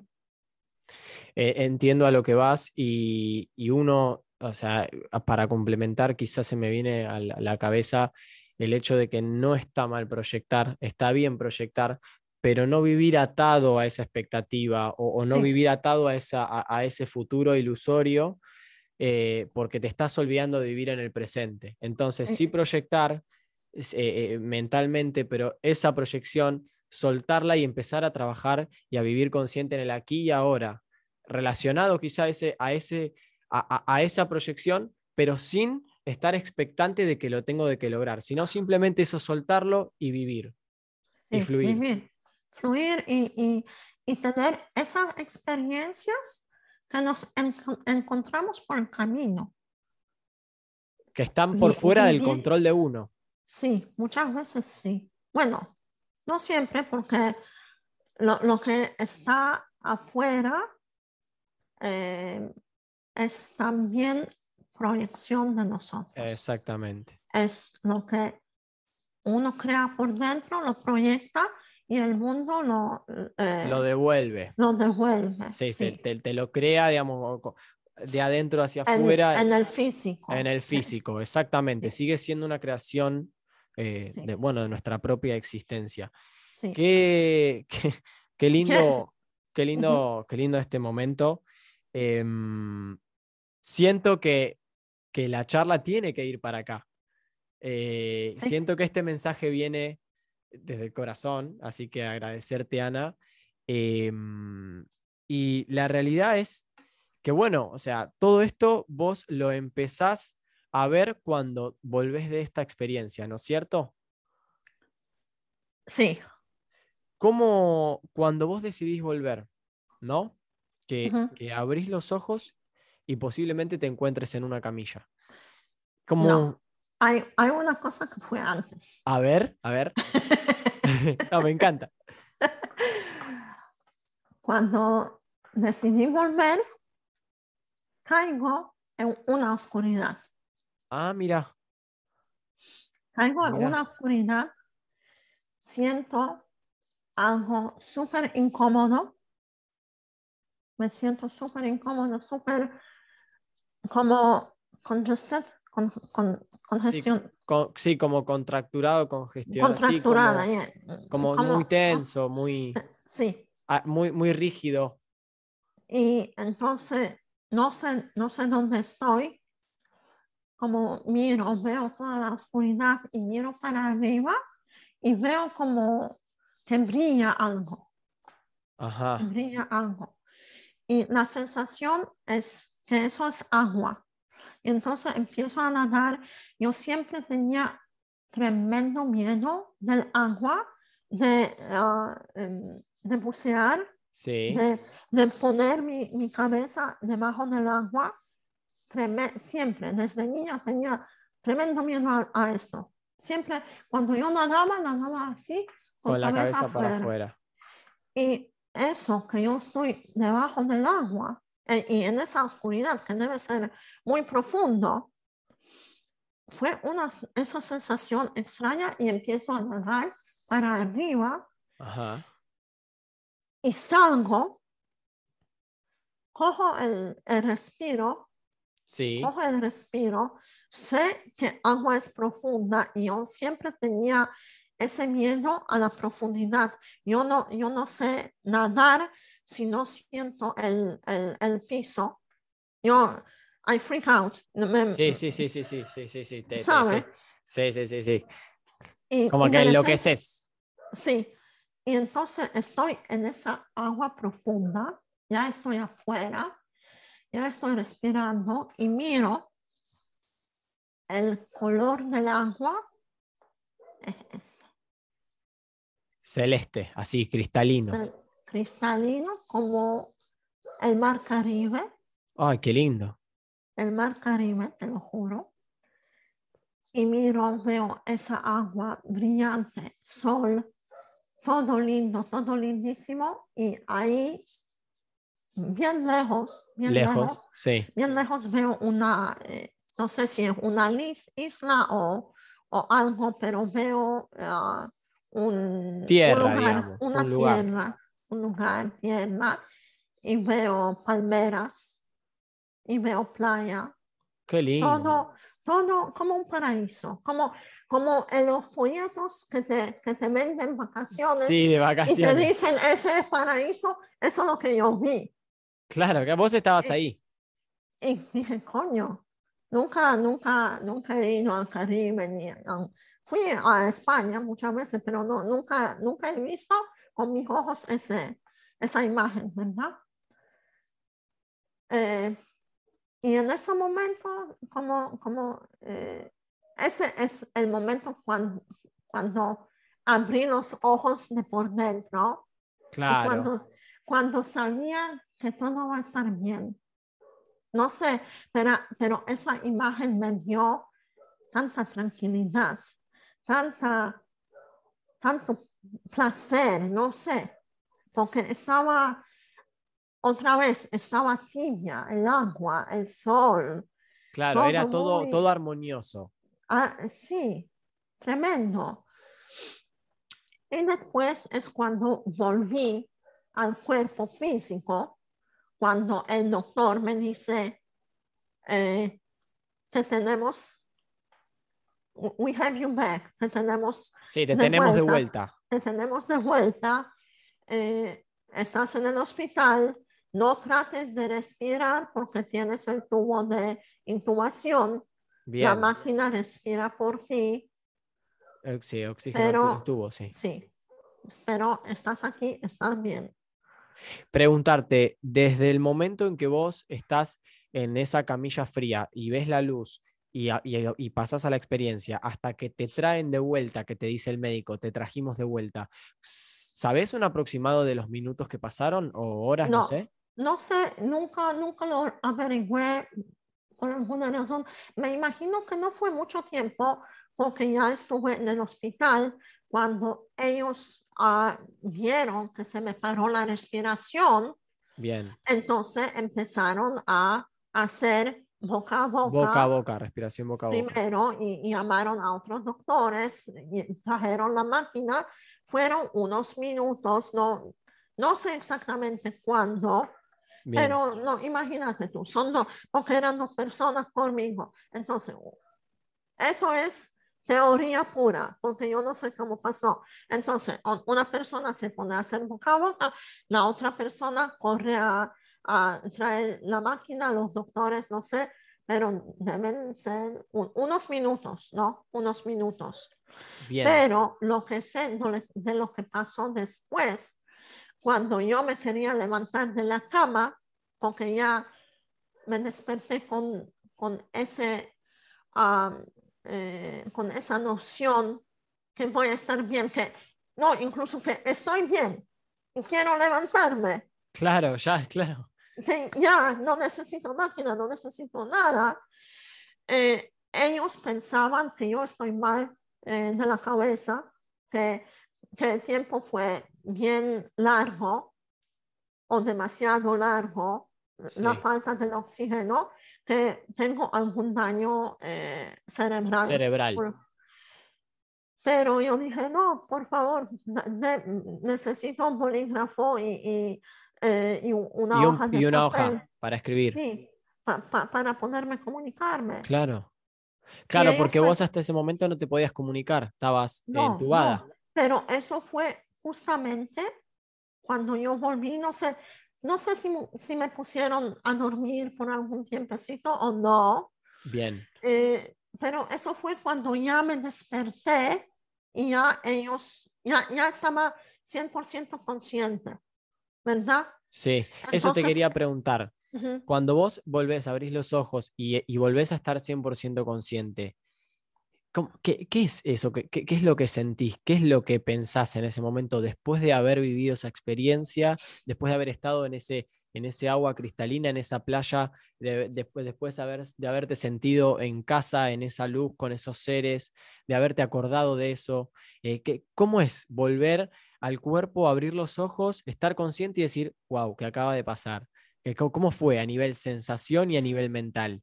No, lo, lo, un- lo único que yo de verdad quería hacer es levantarme de esa cama.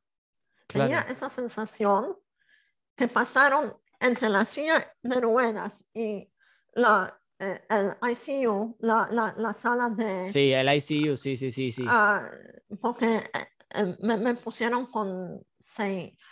No, no, que no es terapia si intensiva, ¿no? Terapia Eh, intensiva. sí, Todo el mundo con máquinas de respiración. claro, Seis personas. Claro. y- Y vo- Y vos querías pararte e irte. se- sería seis u ocho, no me acuerdo, seis u ocho camas, pero imagínate despertarte en un lugar así donde la gente está sin contacto. Tú eres la única persona que se despertó en realidad. Claro, Que estás mirando esos cuerpos y dice, no, yo, yo no pertenezco aquí. Claro. Yo, yo, yo me quiero levantar y en realidad yo me quería levantar. Yo sentía tanta fuerza Sí. que, que yo me quería levantar y salir de esa sala. Pero por supuesto no me dejaron. No te No me, dejaron. deja- no me Te dejaron. diste el- y- el- la lapicera, un bolígrafo, el, el papel y pudiste comunicarte con ellos. Sí, pude comunicarme con ellos, pero eh, una cosa que, que quiero mencionar también, porque ah, eh, es importante. Cuando mi mamá, cuando le dejaron entrar a mi mamá, dígole, a mí, di- escribiendo. Escribiendo. Dígole a mi mamá, ah, te, te vi que estabas sentada aquí. Y mi mamá me dice, no, Sí. porque, eh, ¿cómo fue? Yo fui al hospital con mi papá. Eso pasó solo con mi papá presente en el hos- el hospital y mi mamá llegó después. Después. Yo no sabía cuánto tiempo pasó entre cuando me resucitaron y cuando mi mamá entró, le dejaron entrar a la sala, a mi familia. Eso no lo sé, pero le digo a mi mamá, te vi sentada aquí y mamá, mi mamá me dice, a mí, a mí no me dejaron entrar aquí. Yo en ese momento, como esa sensación, ah, verdad, no fuiste tú, fui mi abuela. No. La viste a tu abuela. Sí. Ella regresó como ella que- quería estar segura que yo me voy a despertar bien. Claro, como que estuvo ahí en el momento de vuelta, Sí. previo al momento Ah, de vuelta. Eh, o en ese momento cuando yo estuve ahí en, en el medio, ¿sabes? Claro, claro. Porque eh, mi mamá se, en ese momento, fue- que eran cuatro meses después de su muerte, todavía se vestían de luto. No. eh, se vestían de negro y mi abuela estaba vestida, vestida de negro también cuando la enterramos. Y lo, lo que me acuerdo fue un, un collar blanco que mi mamá no, no se lo pone. No Mi se lo abue- mi pone. abuela, mi abuela sí se lo ponía. Era. Entonces cuando me, me acordé que es mi abuela y que, y que ella me, bueno, en realidad la, la noción que yo tengo ahora, que ese, mm, eh, ese dolor que uno lleva después de, de la muerte de un cercano, de un familiar, esa energía de, de luto nos trae tanto que no dejamos a ir a esta a, ese, persona, a esa persona. a esa alma. Sí. Y yo siempre, si, si te digo la verdad, yo siempre presentía eh, la, la presencia de mi abuela durante los cuatro meses. Claro, como que no se había podido ir, no podía verse, no podía, Sí, no pudo seguir su camino, digamos, evolutivo. sí. Quedó atrapada. quedó atrapada. Y, pero en ese momento, cuando yo regresé, ella se fue. Se fue. Sí, Qué lindo. se fue tranquila, digamos. Qué lindo. Preguntarte justamente por esto que me estás comentando, ¿no? Eh, ¿En qué aspectos de tu vida eh, sentís que cambió esta experiencia? No solo de tu vida, sino también de la enfermedad. Es decir, después de la experiencia, vos volvés y, y evidentemente hay un montón de cosas, un montón de, de- cosas en tu panorama, en tu realidad, que vos empezaste a verla de una manera diferente. ¿Cómo, ¿En qué aspectos eh, sentiste ese cambio mayormente? Ah, si te digo la verdad, fue muy duro porque lo, lo que yo quería hacer, ah, que yo quería levantarme de, de la cama e irme, Sí. los médicos y mis padres y mi familia no me dejaban hacer. Bueno, yo pasé ocho días con la máquina de respiración, Bien. porque ellos tienen sus pro- procedimientos. sí. Y esos ocho días fue corto. Fue haciendo negocios con ellos en escrito. Bien. Eh, En realidad fue lo que ellos pasaron conmigo fue duro para ellos también. Porque sí, porque yo dije, por ejemplo, porque como me intubaron, yo no podía comer. Y en ese tiempo ya estaba muy flaca y para recuperar tenía que comer. Tenías que ¿verdad? comer. Entonces ellos me dicen, mira, te vamos a cortar eh, eh, tráquea aquí, Sí. te vamos, a te vamos a poner el tubo aquí Bien. que puedas comer. Yo dije, no, No. yo, yo sí puedo comer y yo sí puedo respirar, desconécteme de esa máquina y yo voy a comer. ¿Querés que te lo muestre? Te lo muestro. Sí, y ellos, y yo estuve tan, pero tan, eh, ¿cómo se dice? Estaba Convencida. Convencida, pero que, que por, tre- por tres días me, me solo daban la, eh, mm, los alimentos por la vena, Ajá. ¿verdad? sí. Solo, pero me, me Ah, te, dicen- te- te seguían alimentando po- po- la intravenoso, vena. Pero me, me dicen, no, Ana, tú necesitas comida. Yo digo, bueno, pónganme la- el, el otro tubo al estómago por, por la nariz. No, no me corten aquí, yo no, no, ¿No? o me desconecten o me pongan otro tubo por la nariz. Entonces me pusieron el tubo por la nariz. Porque estuve, eh, le- les dije que no, que no, Claro. no, me voy a, no, no me voy a dejar cortar aquí, porque estoy muy linda para eso. No. Para, y mm, estuviste esos 8 o 10 días y ya después eh, empezaste a lo que fue el proceso de recuperación, te deben haber sacado de esa sala, ¿no? Me dejaron, me sacaron de esa sala, pero en, en el hospital eh, pasé tres semanas en total. Bien, Pero po- mm, poquito a poco empecé a caminar y en realidad cuando me sacaron ese tubo, yo comí como una vaca, juro. tu cuerpo te pedía comer. Y ellos me miraban así y me dicen, Ana, tú no puedes comer tanto, te vas a enfermar, tú no has comido por semanas. Y yo dije, no, yo quiero comer. Y comida, comida espesa, comida fuerte, Sí, eh, sólida. polaca, Claro, sólida, claro, claro, que una- llene Una, comida con eh, sabe, con carne, con todo. con todo, sí, sí, te con lo todo. pedía tu cuerpo. Sí, y, y en realidad es, yo estuve muy débil, claro, pero por dentro yo sabía que yo sí sé comer, eh, que, que- que yo sí puedo comer, que sí puedo caminar, que puedo todo. Pero duró un poquito de tiempo que el cuerpo recupera.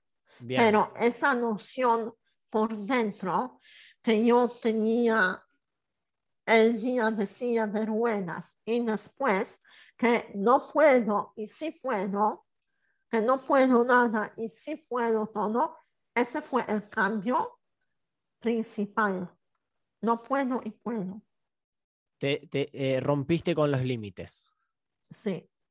Aunque yo sabía que eso va a durar un tiempecito para que el cuerpo físico, que es materia, es materia dura, que en, en- el tiempo lineal va a necesitar tiempo para llegar a ese nivel de conciencia, ¿verdad? Claro, el, el tiempo, el cuerpo físico inevitablemente necesitaba un proceso de recuperación hasta poder llegar a eso. Y antes, antes de pasar a, a lo que sería la parte post experiencia, que es un poco lo que estamos comentando, sabes que me interesa preguntarte porque te escuchaba y es un poco también lo que pensaba semanas previas a, a encontrarte en YouTube y a tener este- esta, esta, esta hermosa entrevista. Nosotros como seres humanos tenemos una fobia, tenemos un miedo a morir. La muerte la vemos como un tema tabú, es decir, hablar de la muerte y no, no, no, no, no hablemos de eso. Genera miedo, genera incertidumbre, ¿no es cierto? Vos que tuviste un- e- este tipo de experiencia, ¿qué le dirías a- al ser humano que, que le tiene miedo a la muerte? Que no hay muerte. Que no hay muerte, Hay no existe la muerte. No, la muerte no existe, es solo transición entre esa energía sólida y esa energía que que es es más sutil. más útil, sí. Porque si te pones a mirar ahora, cuando ya ah, la, la física está más desarrollada, ya sabemos que un átomo Sí, está vacío. Sí. Entonces, si el cuerpo, si las células son de átomos, si el cuerpo es de las células, entonces eso está vacío. está vacío, todo Eso vacío. está vacía. Toda la materia, eso está vacío en realidad. Entonces, ¿cómo es que se ve todo eso? Es una ilusión. Es una ilusión. Exactamente.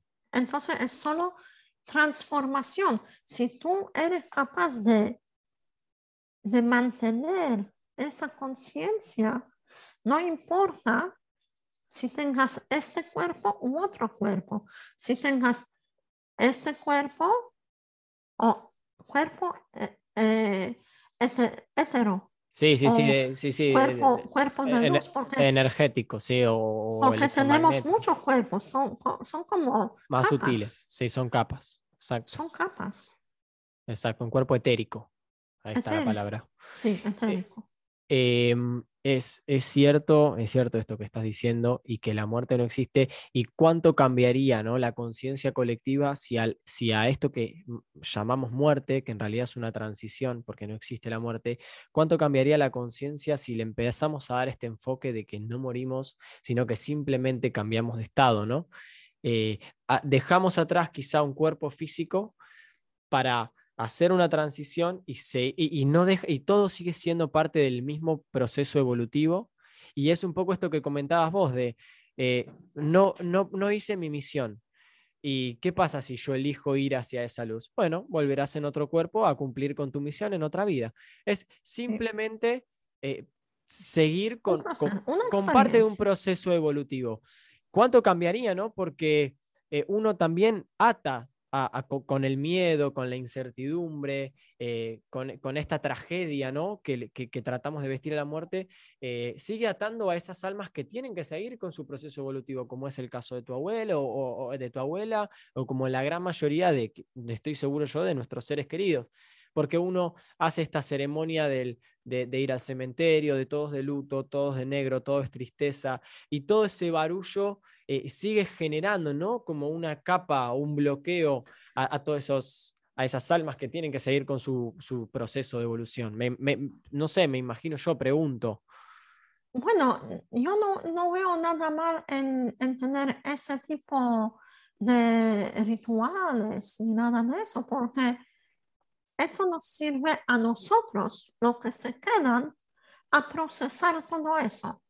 Claro, Eh, lo malo es si eso es eh, demasiado largo demasiado largo en el tiempo. en el tiempo, Ok, porque, eh, porque ese dolor se convierte en sufrimiento. en sufrimiento.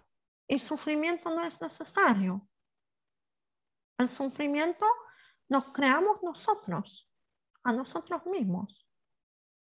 A Es veces opcional. pasa, es opcional, a veces pasa algo doloroso, algo duro, algo, ah, no sé, eh, duro, ¿no? Pero la perspectiva que uno lo, como uno lo ve es importante, porque sí, eh, pero es la parte de la experiencia, porque si tú estás con esas emociones difíciles, duras, ah, tensas, Sí. estás dentro de eso o lo, lo vas procesando y lo puedes perpetuar por infinito o debe llegar un momento que te sacas a ti mismo de esa situación, ves que eso fue una, solo una experiencia y Neutra. neutra, dura, pero en realidad neutra, porque el significado tiene solo lo, lo que nosotros le ponemos el significado. Exactamente. Entonces, y si lo usas como, eh, como gasolina para tus futuras experiencias, para no perpetuar ese mismo, esa misma emoción, ese mismo miedo, ese mismo eh, dolor y no crear del dolor un sufrimiento. Exactamente. De, de, de se, me viene a la cabeza eh, de esas experiencias, a veces más duras o a veces no tanto, de esas experiencias neutras, uno elige si ser el protagonista y, aprender justamente de esa experiencia y usarlo como, como motor, ¿no? Como propulsor eh, y, hacerse creador, o elige ser víctima de eso y ahí es donde entra este eh, proceso prolongado en donde ya empieza a jugar el sufrimiento y, atraemos un montón de emociones más densas que simplemente Sí. estamos creando nuestra propia realidad, sufrimiento y, y- y- y caos y Más de eso, más, más, más de eso lo mismo. porque es la, la frecuencia. La, Exactamente. la emoción es fre- frecuencia. Exactamente. Eh, Es elegir un- uno qué enfoque le da a esa experiencia, por más dura o, o- Sí. o- o liviana que sea. Todo es aprendizaje y todo tiene un porqué y Sí. un para qué. ¿Y cómo, cómo parar eso? Tienes que salir y ver, del- ver la experiencia desde el punto de vista de, de un observador. Claro, observarla sin juicio Observarla, sí. Y aceptarla. y aceptarla. Por ejemplo, alguien se murió. Ok, me duele mucho. Estoy de luto. Y sigo, y sigo, y sigo. Y no puedo ir a trabajar. Y estoy llorando. eh, y eh, no, no puedo ni pensar. No, no puedo manejar el carro. eh, no puedo hacer nada con mi vida. Entonces debe llegar un momento, si quiero seguir así hasta los finales, Sí, o elijo cambiar. o elijo simplemente ver, ajá, ok, sí, me dolió, pero hay otras cosas en la vida también. A Es veces, la de- gente, a sí. veces la gente se suicida o no, no sé, ¿verdad? Porque, porque no, no, no puede aguantar el dolor. Eh, pero, pero en realidad la perspectiva es lo, lo que cambia todo. Exactamente, exactamente. Y uno es justamente el protagonista y el co-creador de elegir qué Sí. perspectiva darle a esa experiencia, Sí. ¿no? Eh, Quizá a veces inconscientemente cuesta salir más, o, justamente es posiblemente por uno de los motivos por los cuales la gente tiene un concepto global en relación a un tema y, es estas limitaciones que se sigue poniendo la sociedad. Entonces pasa de esta manera y bueno, va a haber que sufrir, eh, va, va a llevar un cierto proceso y hay veces que no lo vas a superar y, y uno mismo se va poniendo limitaciones cuando en realidad no las hay. Es uno mismo también el creador y el que elige eh, romper con esas limitaciones, darle un giro y encontrar una emoción más sutil, una frecuencia de vibración más Sí. alta a esa experiencia y aprender, ¿no? También y transformarla. Eh, Porque, porque si nos ponemos a mirar, si te pones a pensar, si la persona que se murió quisiera verte así, en ese estado, Exacto, claro. Tal cual. Tal de cual. verdad, ¿tú pi- piensas que uno, una persona que te amaba quisiera verte así, en depresión? Total. No. No, y aparte, quizá uno también ponerse así de mal por la incertidumbre y, y en realidad, más allá de, de tu experiencia, porque vos me estás contando tu experiencia, pero también hay un montón de otros casos que también son experiencias similares, vos te, te- te pones a pensar y, y para la gran mayoría es volver a casa, es amor, es felicidad, es tranquilidad, y vos te estás poniendo mal por algo que es hermoso, ¿no? Para, la, Sí. para esa persona que se va. Pero bueno, es un poco esa ignorancia que tenemos en relación al, al tema, por eso también me gusta eh, hablar con vos No, de esto. No, no, no le quiero, no quiero usar la palabra ignorancia porque eh, es un poquito eh, ofensivo, eh, porque es simplemente un nivel de conciencia que todavía no, la persona teniendo ese nivel de conciencia no ha llegado a tener otro tipo de conocimiento. Total. A ver, es- eso es cierto. Y es verdad que hoy en día el- el- la palabra ignorancia o el ignorante está más visto como un insulto. Sí, Pero en realidad es simplemente, o, o por lo menos yo trato de, de darle el enfoque en el sentido de que pos- por ahí, eh, en su propio camino evolutivo, eh, tiene un cierto grado de conocimiento, que no es más, ni menos, ni mejor, ni peor que otro, simplemente parte de un proceso. Eh, eh, el- en la ignorancia está él o, o no poder verlo, o todavía no verlo, o simplemente tomarlo de esa manera, pero no tiene nada de malo, ¿entendés? Pero la Sí, gente sí. cuando dice, sos un ignorante, lo está le da una carga negativa o, o como un insulto, y en realidad no tiene nada de malo, es simple- simplemente... Pero, eh, porque eh, siempre trato eh, de usar las palabras empáticas, Claro. ¿sabes? Sí, eso es verdad. Porque, porque sobre esos temas, si alguien está de luto y tú de repente le dices, eres un ignorante porque no sabes que eso, eso y lo no, otro, no va a ayudar para eh, nada. no va a ayudar. No va a no. ayudar para nada, no, exactamente. Es, es más, hasta incluso ayudaría más el silencio y el respeto y acompañar desde la compasión. Sí, bueno, eso es lo más importante. Y, y preguntarte eh, también justamente eh, sobre este cambio de enfoque en relación a lo que, a lo que era tu enfermedad, ¿no? Eh, ¿cómo, cómo vos decidís romper con esos límites mentales del diagnóstico, de lo que te había dicho el, el médico en su momento, y cómo regresás a, a- esta vida de Ana ilimitada y empezás a, a sanar? Es otra Ana ya. Es otra Ana. ¿Cómo empezás a sanar eh, todo eso?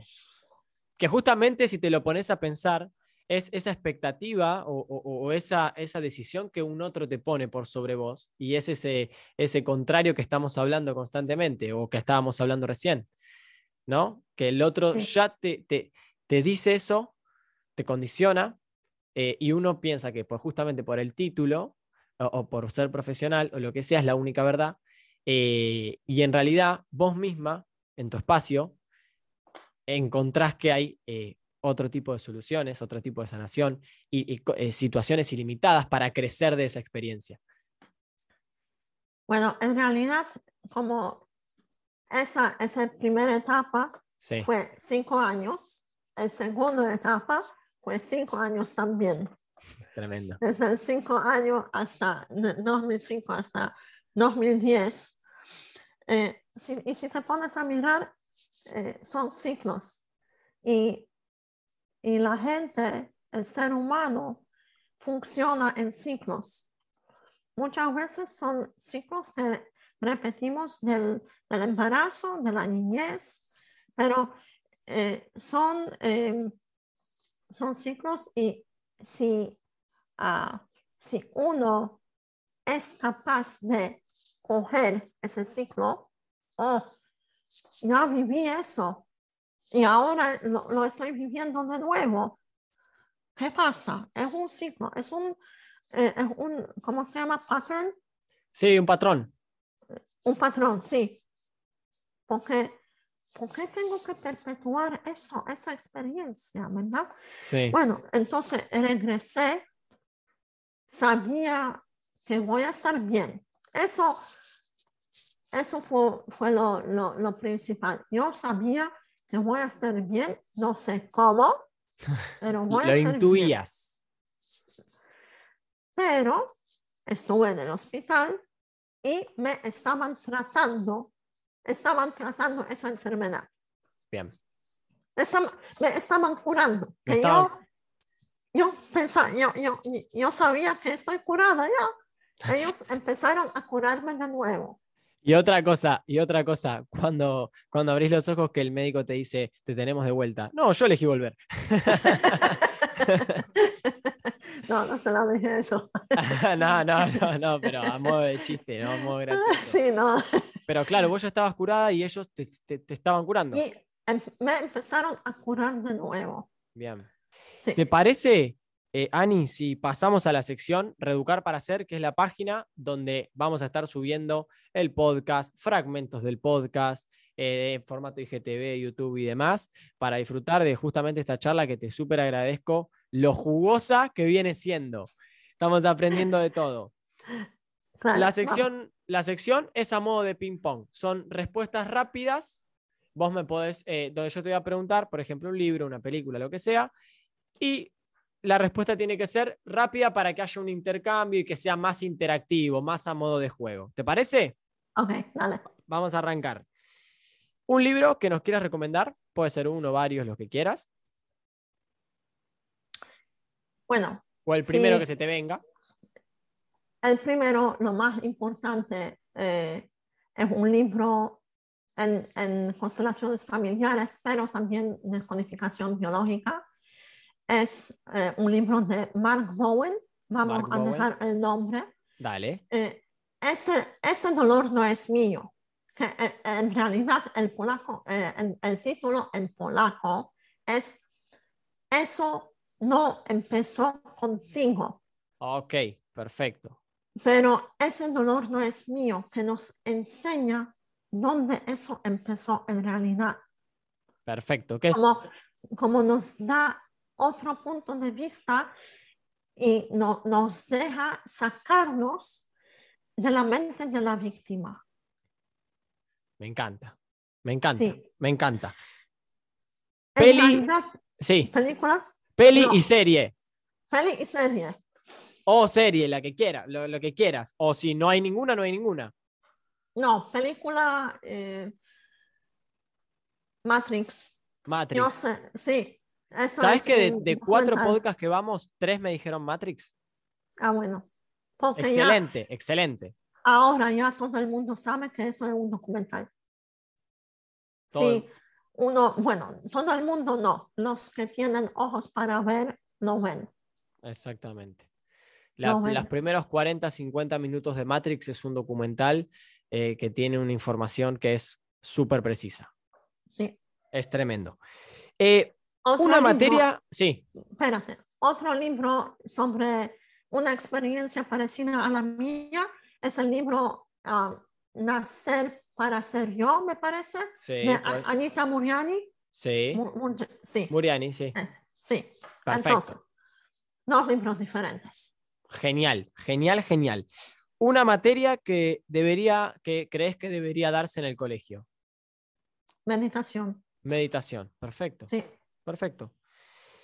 ¿Qué crees que debería, eh, que debería cambiarse en la educación de, de las casas familiares? En los niños, ¿no? Eh, me está pregun- preguntando por los padres. Claro, como en, tu, de- desde tu punto de vista como padre, ¿qué crees que debería cambiarse en la crianza de un hijo? Ah, antes de tener un hijo, debería haber obligatorio pasar por una psicoterapia o, o un ases- assessment, asesimiento, Sí, asesora- eh, ase- eh, asesoramiento. asesoramiento ah, eh, para no perpetuar las traumas que, no, que uno no tiene curadas. Ponerle una barrera a esos traumas no curados. Sí. Exactamente. Bueno, estar, estar consciente de que tú tienes traumas también, Perfecto. Y aceptarlos. como padre, sí. Aceptarlos y tratar trabajar con, lo- con los, esos traumas. Porque si no los trabajas, lo vas a pasar a tu, a tu hijo. Perfecto. Eh, sí, Perfecto. Es simplemente romper con esa cadena sí, de generación en generación. Hacerlos conscientes, aceptarlos, sanarlos y que el niño crezca eh, eh, sin acarrear todo eso. con sus propios traumas. Eh, no exactamente, exactamente. y por último, antes de pasar a lo que sería el cierre, preguntarte un mensaje que le quieras dar al ser humano.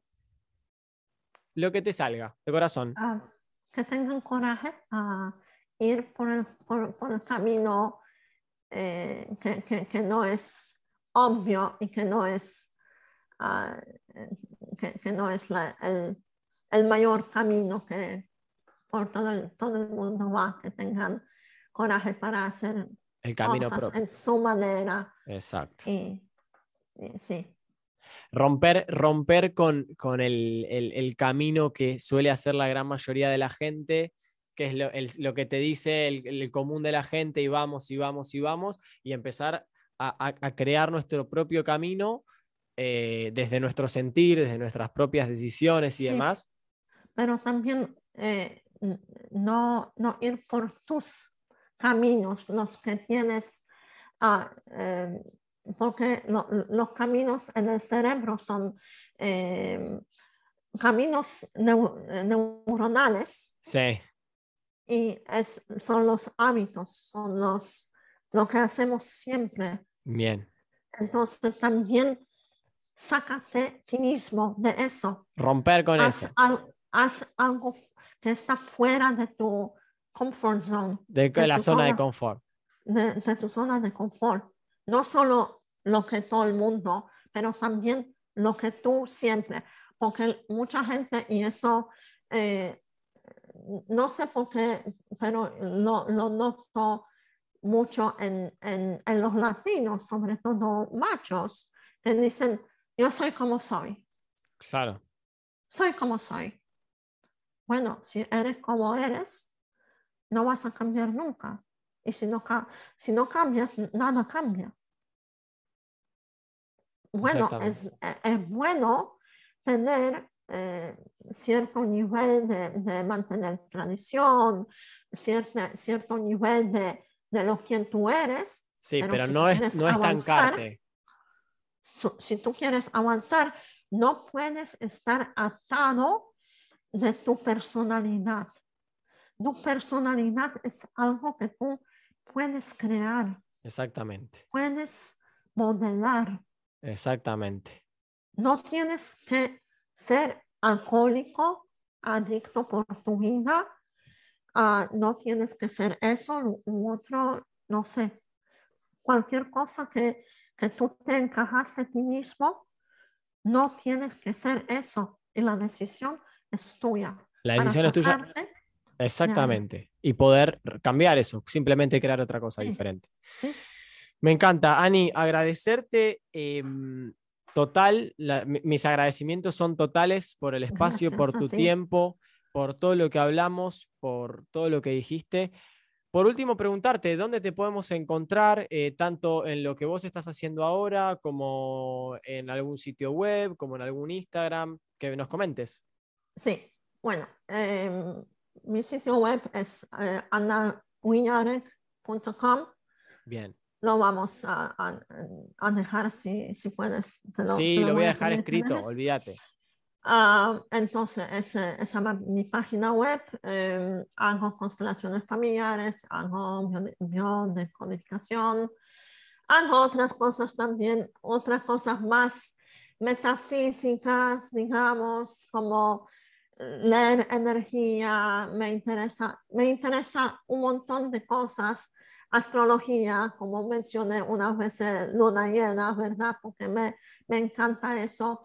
Tengo una, eh, tengo una línea, um, una mm, líneas de, um, ¿cómo se llama? De bracelets, De, bra- de brazaletes, de bra- pulseras. de brazaletes, y son únicas porque yo los hago ah, eh, con, tu, eh, con tu hora y tu tiempo de nacer.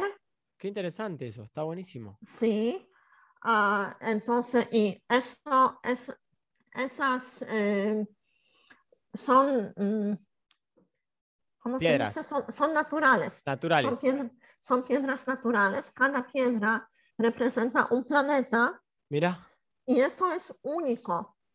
Eso es único para eh, cuando tú naciste. Eso es forma de tú conectarte con, con, con el cosmos.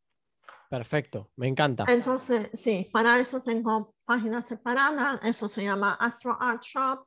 Bien, Um, ¿Qué más? Estoy en Instagram, Shift Catalyst, perfecto. como cambio, cambio de cata- ca- catalizador de, Catalizador, sí, de, de, de cambio, sí, sí, sí. Pero si ponen mi, mi nombre, mi nombre y apellido, Ana, Ana Wiñarek, Ana Wiñarek, eh, me, me encuentran ahí, por eso lo dejo así para que la gente me pueda encontrar. Tengo otro Instra- Instagram que es en polaco, A bien, veces la gente me, me escribe ahí, pero tengo dos eh, y es, es la misma persona, soy yo. perfecto. Pero, eh, ¿qué más? ¿Qué más? ¿Qué más? Bueno, la página web y... y- y- En, la- en el sitio web encontramos El todo. sitio web es todo. Igual seguramente lo vamos a dejar todo por escrito, los dos Instagram, el Ok. sitio web y mismo el, el Instagram también de las, de las pulseras, eh, para, para que la gente Muchas pueda gracias. pinchar el enlace y navegar y, y- meterse a investigar.